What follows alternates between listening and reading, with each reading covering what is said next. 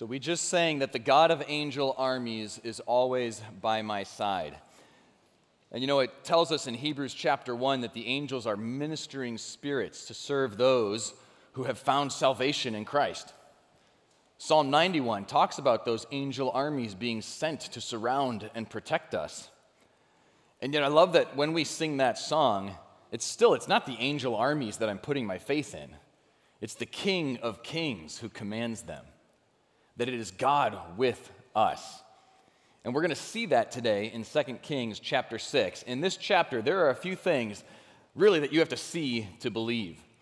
One of them is a miracle, one of them is a war.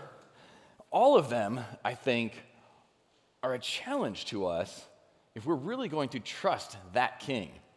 Because there are things that go on around us that we can see in the physical realm, but there are also things going on around us that happen in the spiritual realm. We don't often think about those, but do we trust God for those? Can we be aware enough of those, of how the enemy is working, but how God is working too? So turn with me to 2 Kings chapter 6. Let's jump right in with verse 1. It says, And the sons of the prophets said to Elisha, See now, the place where we dwell with you is too small for us. Please let us go to the Jordan, and let every man take a beam from there, and let us make there a place where we may dwell. So he answered, Go. Then one said, Please consent to go with your servants. And he answered, I will go. So essentially, the sons of the prophets, these guys that Elisha is like training for ministry, it sounds like they've had almost like a community home where they live with Elisha, with their families, and they're saying it's gotten too small. So this isn't them saying, hey, we've been working really hard for God and we think we deserve something a little bigger. The idea is that the ministry is going well. There are even more people who want to be trained, their families are growing. It's literally just too small for them. They need to build something bigger. And you notice how he even says there, let every man take a beam. You know, the idea that everybody helps out, including Elisha. So verse 4 says, He went with them and when they came to the Jordan, they cut down trees. But as one was cutting down a tree, the iron axe head fell into the water. Way to go, Klutz. And he cried out and said, Alas, master, for it was borrowed. So if you've ever loaned a tool to somebody and then you never got it back, you know how this feels, right? It's like, I, I, man, I give my guy that axe for one day, right? And it's in the bottom of the river.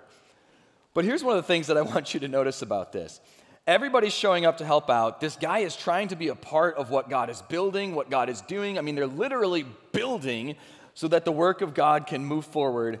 And he loses it. And when he does, he cries out, Alas, Master. You're actually going to see that phrase a few times through this chapter today. And it begins to reveal kind of like which king are we leaning into?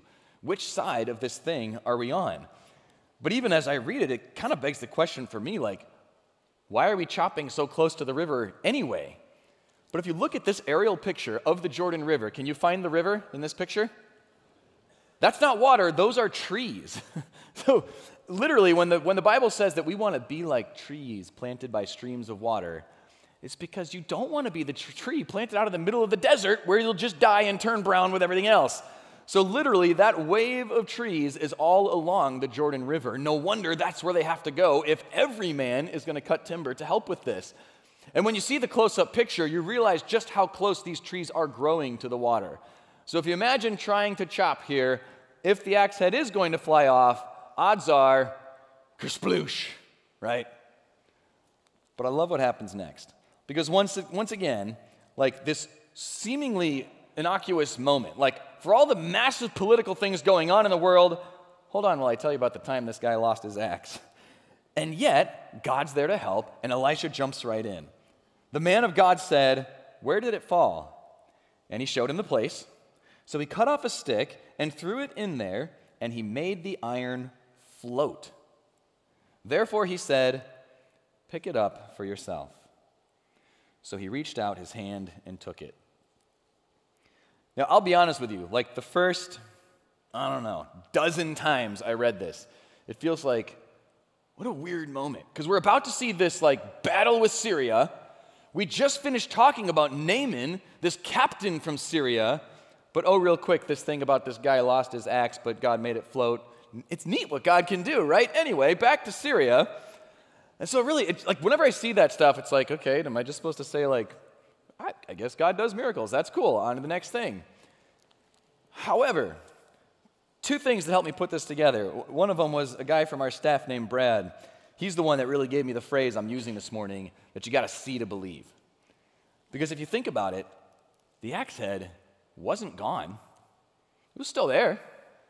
You just couldn't see it until God makes it float. And the other thing that helped me make sense of this, uh, I like to listen to Joe Focht. He's a teacher out in Philadelphia a lot, so you'll hear me mention him.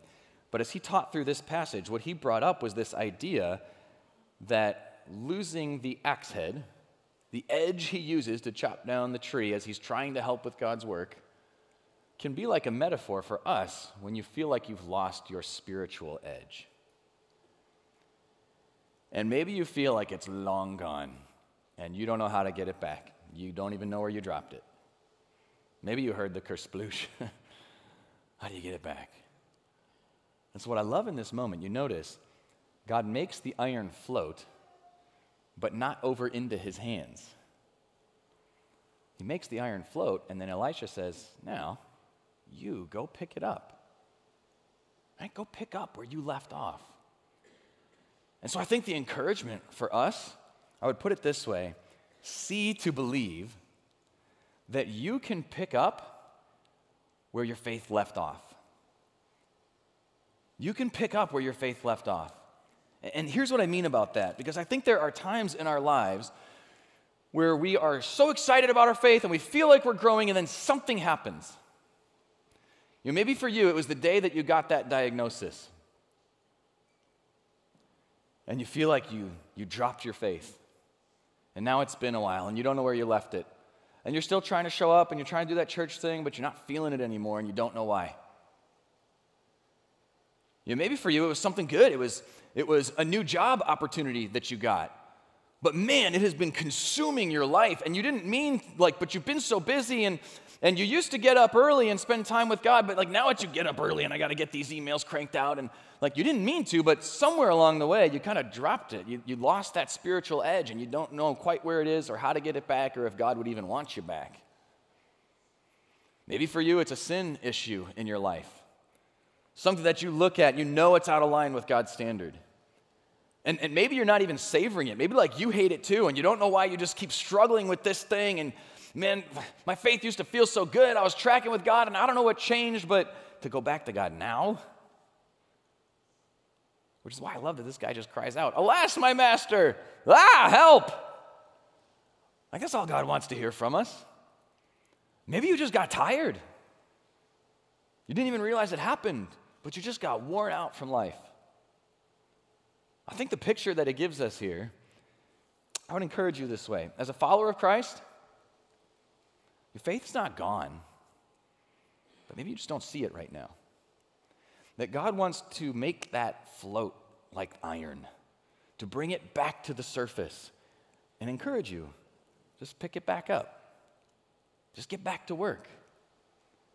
Maybe that means trusting Him somewhere where the circumstances aren't good. Maybe that means repenting of something that you've been hanging on to that, that it makes you afraid to come talk to Him.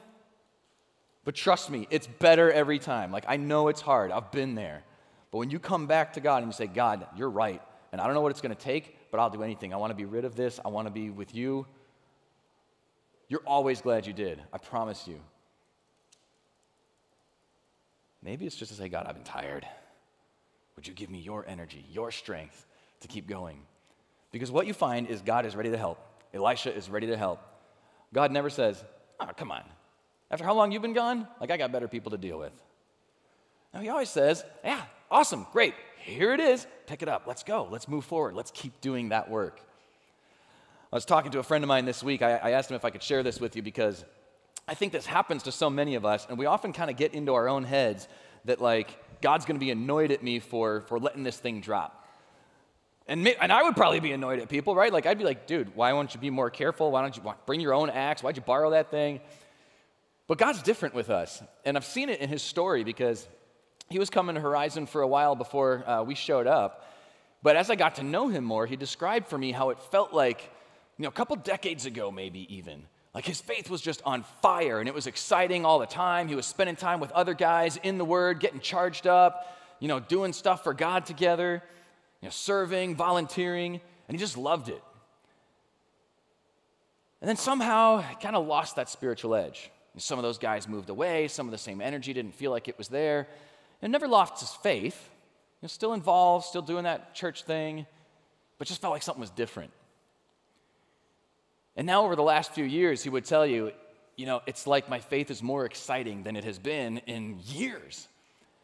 And I think at first, when he would tell me this, it was like, because of Horizon. But I don't think that's exactly true. Like, we are definitely here to help. And, like, everything that we're doing is because we want to encourage each other in that direction. But I think it's actually more like the guy in this passage. There was a day that he decided, I'm going to pick it up. I'm not going to sit here thinking about why it's gone or why I lost it. I'm just going to pick it back up. Got into a group with other men, studying God's word and discovering what it looks like to know Him better, to keep growing in that thing. Started serving again, heading down to City Gospel, doing things here around the building. And so now the fun conversations we have are things about, like, hey man, what do you, what do you think your spiritual gifts are? How do you think God could use those? How do you, what would it look like to enjoy just getting back to work with God building what he's building. So I don't know, maybe you feel like that today, or maybe you've felt like that before.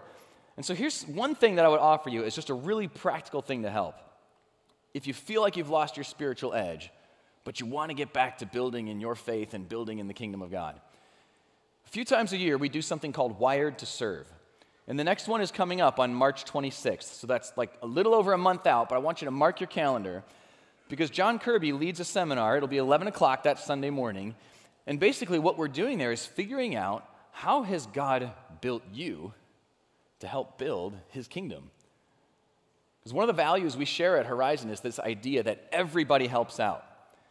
And that comes straight from the New Testament, right? Like when Paul talks about the body of Christ, he's very specific. We do not get to look around this room and decide which people we probably don't really need their help, right? He says we all need each other. We need everybody to be a part of this, and that God, through His Spirit, has put something in you that He specifically wants to see bring joy and meaning and glory to Him in your life. So, if you come to Wired to Serve, the, the other thing I got to tell you is um, I, I've done it this way in the past. So, this is just confession. Not here, don't worry. I've led these things before where I have like a short list of like, here's all the places the church needs volunteers. And so what do you know? All the spiritual gifts mean that you can help with childcare. You know, it's like, ah, come on, you can feel that, right? So what I love about the way that John leads this is yes, we'll definitely let you know like where are some places that we really need help around here. But much more than that, it's trying to discover how has God made you? What are the things you enjoy? What are the skills He's given you? What are the spiritual gifts He's put in you? That whether you're serving here at Horizon or in the community or somewhere in the world, you don't just do it because John's twisting your arm or Drew is or whatever. It's because you can't wait to get there. Because, like, this is that thing you and God have been talking about. So, if that sounds interesting to you, um, you can jump online and see some more details there, but I'd love to see you at Wired to Serve. Because that really, that, that, that miracle, that peace, that's the first thing you've got to see to believe. Right? If I just told you God can raise axe heads, you'd be like, that sounds weird. But he showed this guy and he picked it up. He cried out to his master and then he sees to believe. And I think that's why this is here in between these two things. Because see to believe becomes much more obvious in the next part of our chapter. So if you look at verse 8, it says, Now the king of Syria was making war against Israel. Okay, that's more like what I expected to hear. And he consulted with his servants, saying, My camp will be in such and such a place. And the man of God sent to the king of Israel, saying, Beware that you do not pass this place, for the Syrians are coming down there. Then the king of Israel sent someone to the place of which the man of God had told him. Thus he warned him, and he was watchful there, not just once or twice. So the picture that this is painting for us is that the king of Syria, in his castle, in his war chamber, is making plans to attack Israel. Okay? Then Israel, the king of Israel, hears from Elisha exactly where that attack is going to come. Now, you and I hear that, and it's like, well, that's easy for God, right? Like the enemy can plan whatever he wants, and maybe he thinks he's whispering in secret, but if God is God and he knows everything and he sees everything and he's all powerful, hey, let me just tell you real quick, Elisha, pass this on to the king. This is where they're going to attack, so just watch out. So, literally, the king of Israel finds out where the attack is going to be and just moves. I just warn everybody. And the attack fails. So, you can imagine in the next verse how this feels to the king of Syria. It says, Therefore, the heart of the king of Syria was greatly troubled by this thing. And he called his servants and said to them, Will you not show me which of us is for the king of Israel? And one of his servants said, None, my lord, O king.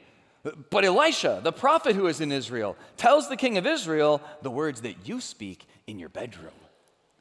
So now imagine you are this pawn, this servant of the king, and he demands you tell him who's the traitor. Because we know enough history to know, like, if you don't come up with a name, it's probably you. you can imagine him trembling as he says, Okay, uh, remember Naaman, and remember he said there's a real God there, and remember there's a man of God who hears from him, so I'm just telling you it wasn't us, it was the man of God.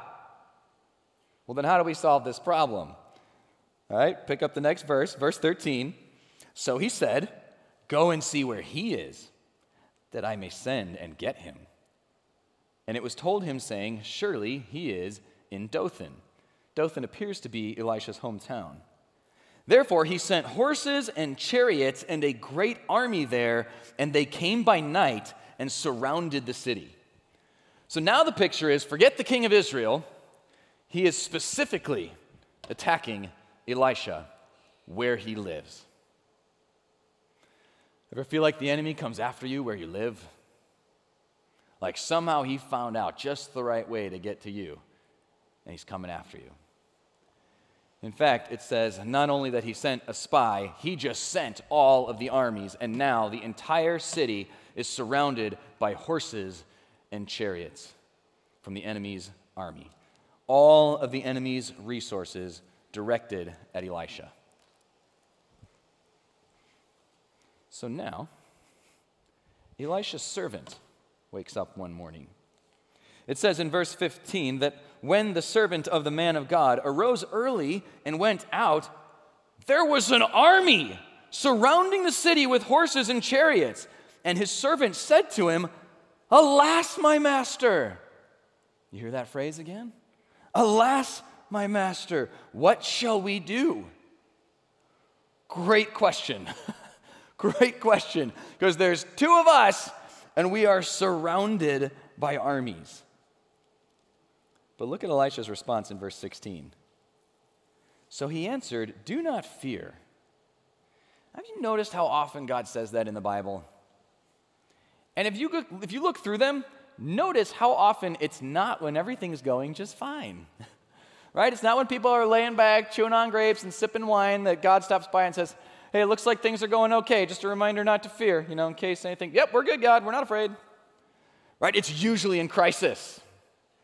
It's usually just about when you're going to go over the fear cliff that God intervenes and says, I know what you're facing. Do not fear. Remember who I am.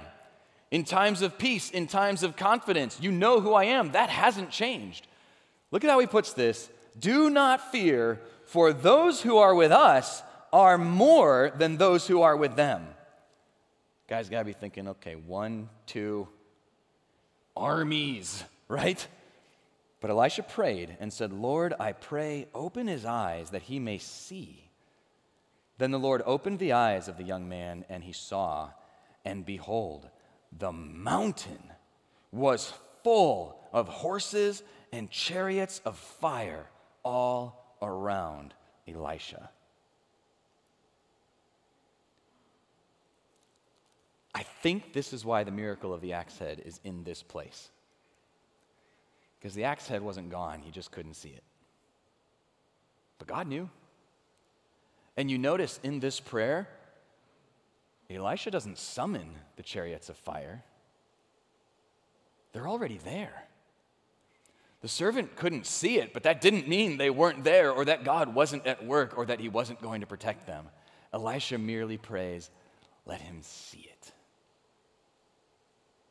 And so I think the second encouragement from this passage for us is see to believe that the enemy is outmaneuvered and outnumbered.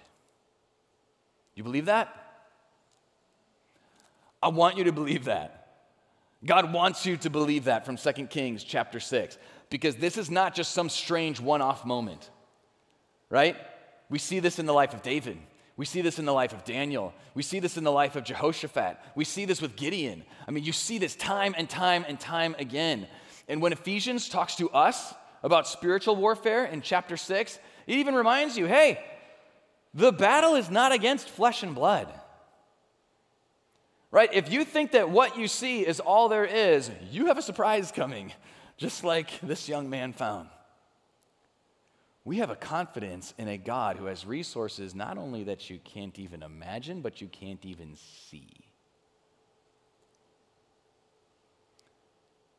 And there is not like a yin and yang kind of balance as good faces evil and who knows how it's all going to end up. Your enemy, the great accuser, can you hear me? Has already lost. Your king has no rival, no equal. He has already won the battle, and he has told you that in him, through his forgiveness, you are more than conquerors. Oh, conquerors is the easy part. We're already conquerors. Guess what? You're more than conquerors in Christ Jesus. The enemy is outmaneuvered and outnumbered at every turn, whether you can see it or not. I love that picture of confidence that God is giving us. But I also know that this is one of the places that the Bible can begin to sound a little bit strange. Like this spiritual realm kind of stuff. Like, I'm really here more for, like, how do I be patient with my wife and how do I get my kids to obey more? Does the Bible have that kind of stuff? Because this spiritual realm thing gets a little bit freaky, right? So let me just encourage you. This is something that, that kind of helped me in my own spiritual journey. And actually, two weeks from today, in the Exploring series. So, this is the equipping service where we do books of the Bible, verse by verse, digging deep into God's Word for application. But at 11 o'clock, we also have what we call an exploring service. And the idea behind that service is that it is a fantastic place to bring friends, neighbors, family members, people you know, even to bring your own questions, who aren't totally convinced about God, Jesus, and the Bible. And so we begin to get to kind of enjoy those questions together. So, two weeks from today in the exploring service, we're starting a series called Down to a Science. Because a lot of times, this is the place that we struggle, right? Like, I can see the things around me, I know that's real. Knock on wood, right? Spiritual stuff, like the, the spiritual realm, I mean, I, I don't know. And so, what we're looking at in this series is how we often pit God and science against each other as if they can't be friends. But the idea is that God created science. And so, if we really dig deeper and deeper into what science reveals and proves about the known world, it actually points us back to God. And so, that might be something you enjoy if you have some of your own questions about those kinds of things, or something that you might like to invite somebody to. And I'll give you just a sneak peek from something I'm sharing uh, on the week that I have. I got Math Week. Yeah. Who's excited for Math Week at Horizon? So, good news is we're not doing any math homework. It, we're not going to do uh, you know calculations, and you don't need to bring a calculator. Um, but here's, here's one of the things that I found really interesting about this and why I'm super pumped for Math Week. I, I read this story about a guy named Edwin Abbott Abbott. Not a typo. His parents made this decision. Same middle name as his last name, Edwin Abbott Abbott. But among other things that his parents did, they raised Edwin in the church. They taught him what it meant to know God. They taught him what it meant to believe in Jesus Christ and know him as your king. And so, as Edwin grew, he also became a brilliant mathematician. So, he's actually a best selling author by writing a math book. Like most of us buy math books because we have to, but he actually wrote this one as a fictional story and became a best selling author because what he was trying to figure out was the more I dig into math, the more I see that things have to be proven, they have to be logical. Does God still fit with that? So he wrote this book called Flatland. And flatland is the story of a square. So it's kind of like geography, too. Like, I know it's just getting more and more interesting. It's the story of a square who lives on a two dimensional plane, right? Flat land. No third dimension, never heard of the third dimension, couldn't even imagine the third dimension. 2D plane, so when he looks straight ahead, all he sees is like the edge of other shapes as he looks around his world. Until one day, a sphere visits him from the third dimension. And at first, as he's hanging out in his 2D world, all he's ever known and all the things he can prove, he hears a voice, but he doesn't see anybody. And the voice says, I'm in the third dimension and I'd like to talk to you. right, I'm going crazy, right? Then the sphere enters into flatland, just enough that what the square sees looks like a point. But as the sphere moves through that plane, it begins to look like a circle, and then a bigger circle, and then a smaller circle until it disappears completely. And yet he can still hear the voice. What was that? Who are you? And so the story goes on with how the sphere pulls the square out of the second dimension and reveals to him all the wonderful things about the third dimension. Now, for us, that's easy to imagine, right? We live in the third dimension, so you can see how someone in the second dimension couldn't understand all the wonderful 3D objects we have. But obviously, the third dimension is easy for us to fathom. But now I think you see kind of what Edwin was getting at. As logical as it is for the square to believe the third dimension, even though he can't see it and doesn't understand it, it is just as logical for us to believe that there is a God who may be on another plane, that there is a God who exists in an even higher reality. And rather than feeling like that's some kind of weird voodoo magic, it's like, oh, I guess that's not that different from what 3D must look like to 2D. So, what would it look like if God spoke? And you feel like God was encouraging you even though you didn't exactly see him or, or hear him, but you hear him through his word. What, what would it look like if God actually entered into our 3D plane, into our lives, into our world? What if Jesus can walk on water,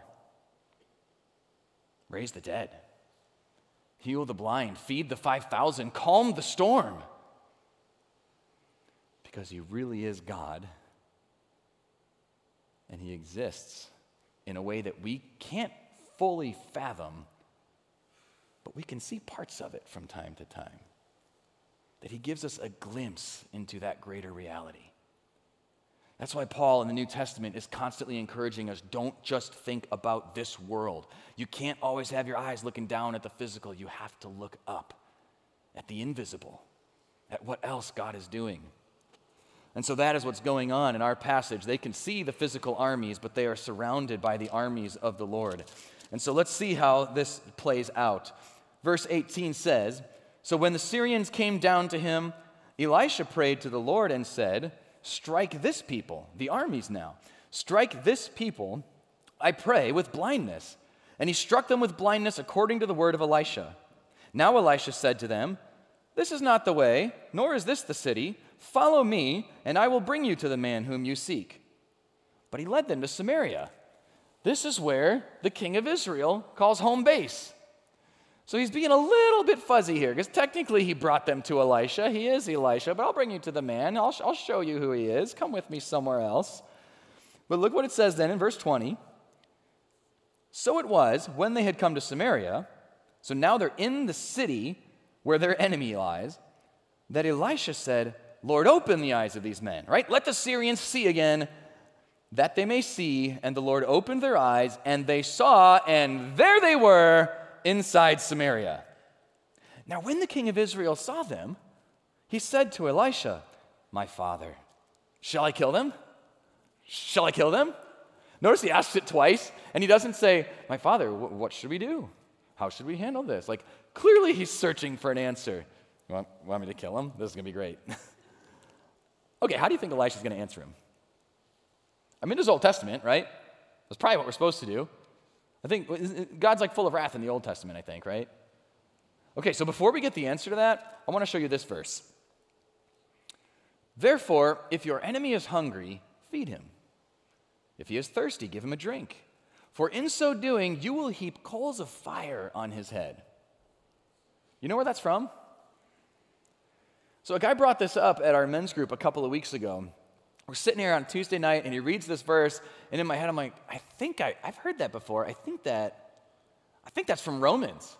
Like, Paul is teaching us how to live at peace with everyone, like, as much as it depends upon you, right?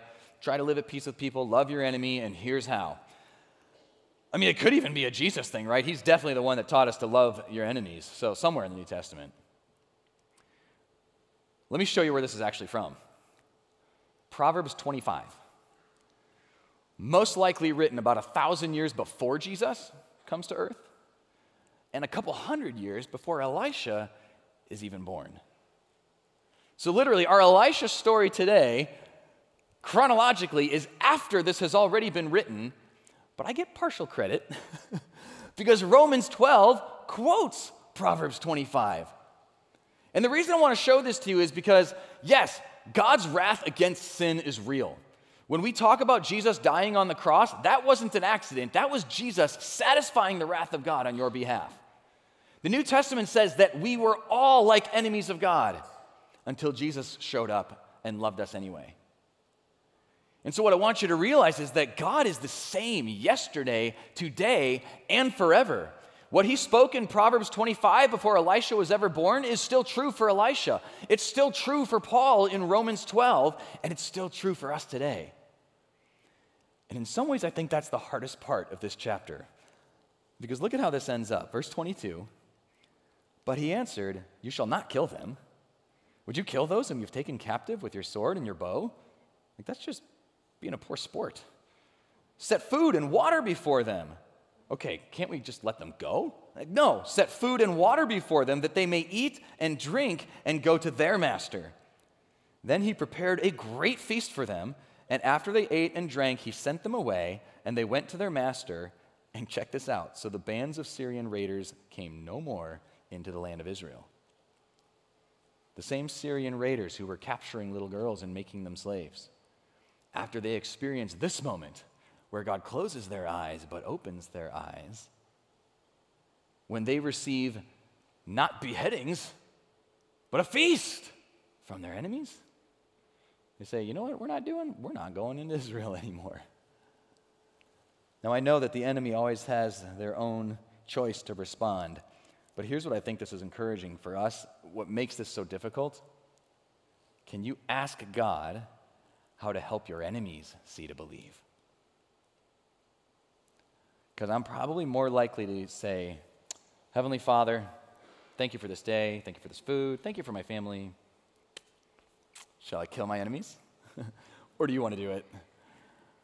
Right? That's probably more natural for us, even though you might not voice it, but we're hoping He takes them down.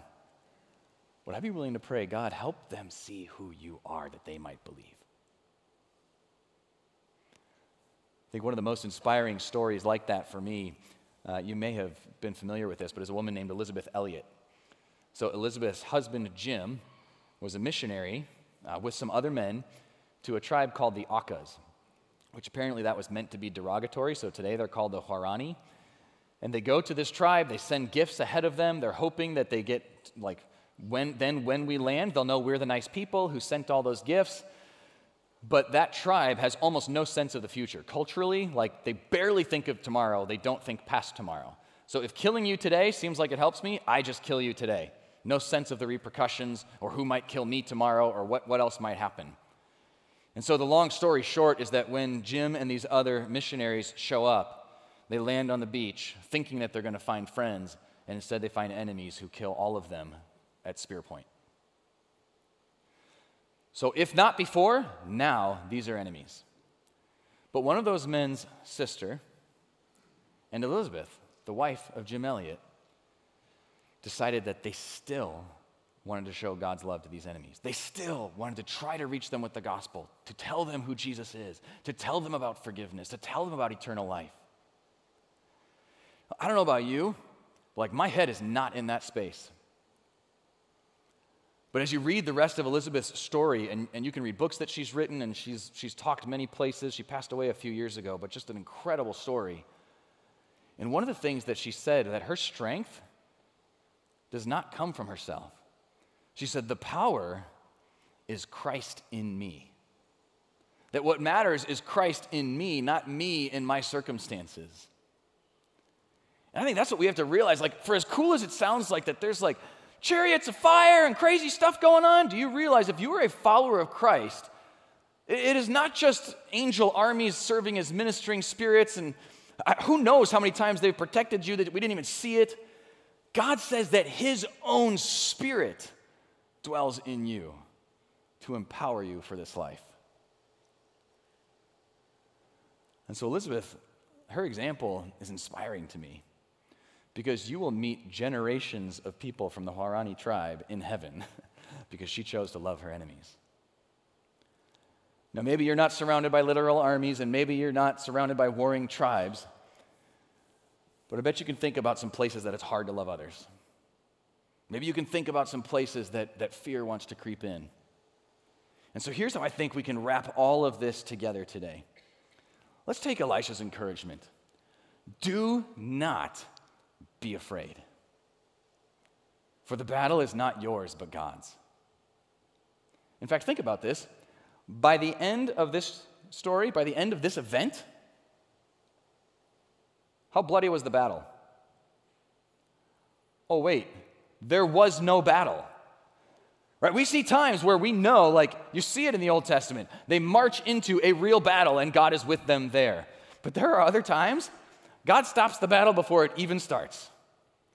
In fact, we see multiple times throughout the Bible. I, I, just love this, so I won't go into the details, but trust me. and if you want, come talk to me afterwards. I'll tell you where they all are. Where people just pray, and while they're praying, God wins the battle. Where people just sing, and while they're worshiping God, God wins the battle. And by the time they show up, all that's left to do is pick up the spoils. I know there are places where you see the battle. I'll bet you there are places where you never even know that a battle didn't happen because God was fighting on your behalf. And so here's what we'd like to do to kind of end the service today. I'd like to pray with you, but I'm also inviting the band to come out because we have a song that um, you may have heard it, but it might be new to you. But I'm going to encourage you in just a moment to stand with us and sing because we're going to pray right now, we're going to worship right now, that whatever your battle is, you know it better than I do, but God knows it better than you do. And so we're going to sing and worship the God who overpowers the enemy. Would you pray with me? Father, thank you. Thank you for your word. Thank you for your promises. Thank you that you are at work even when we can't see it.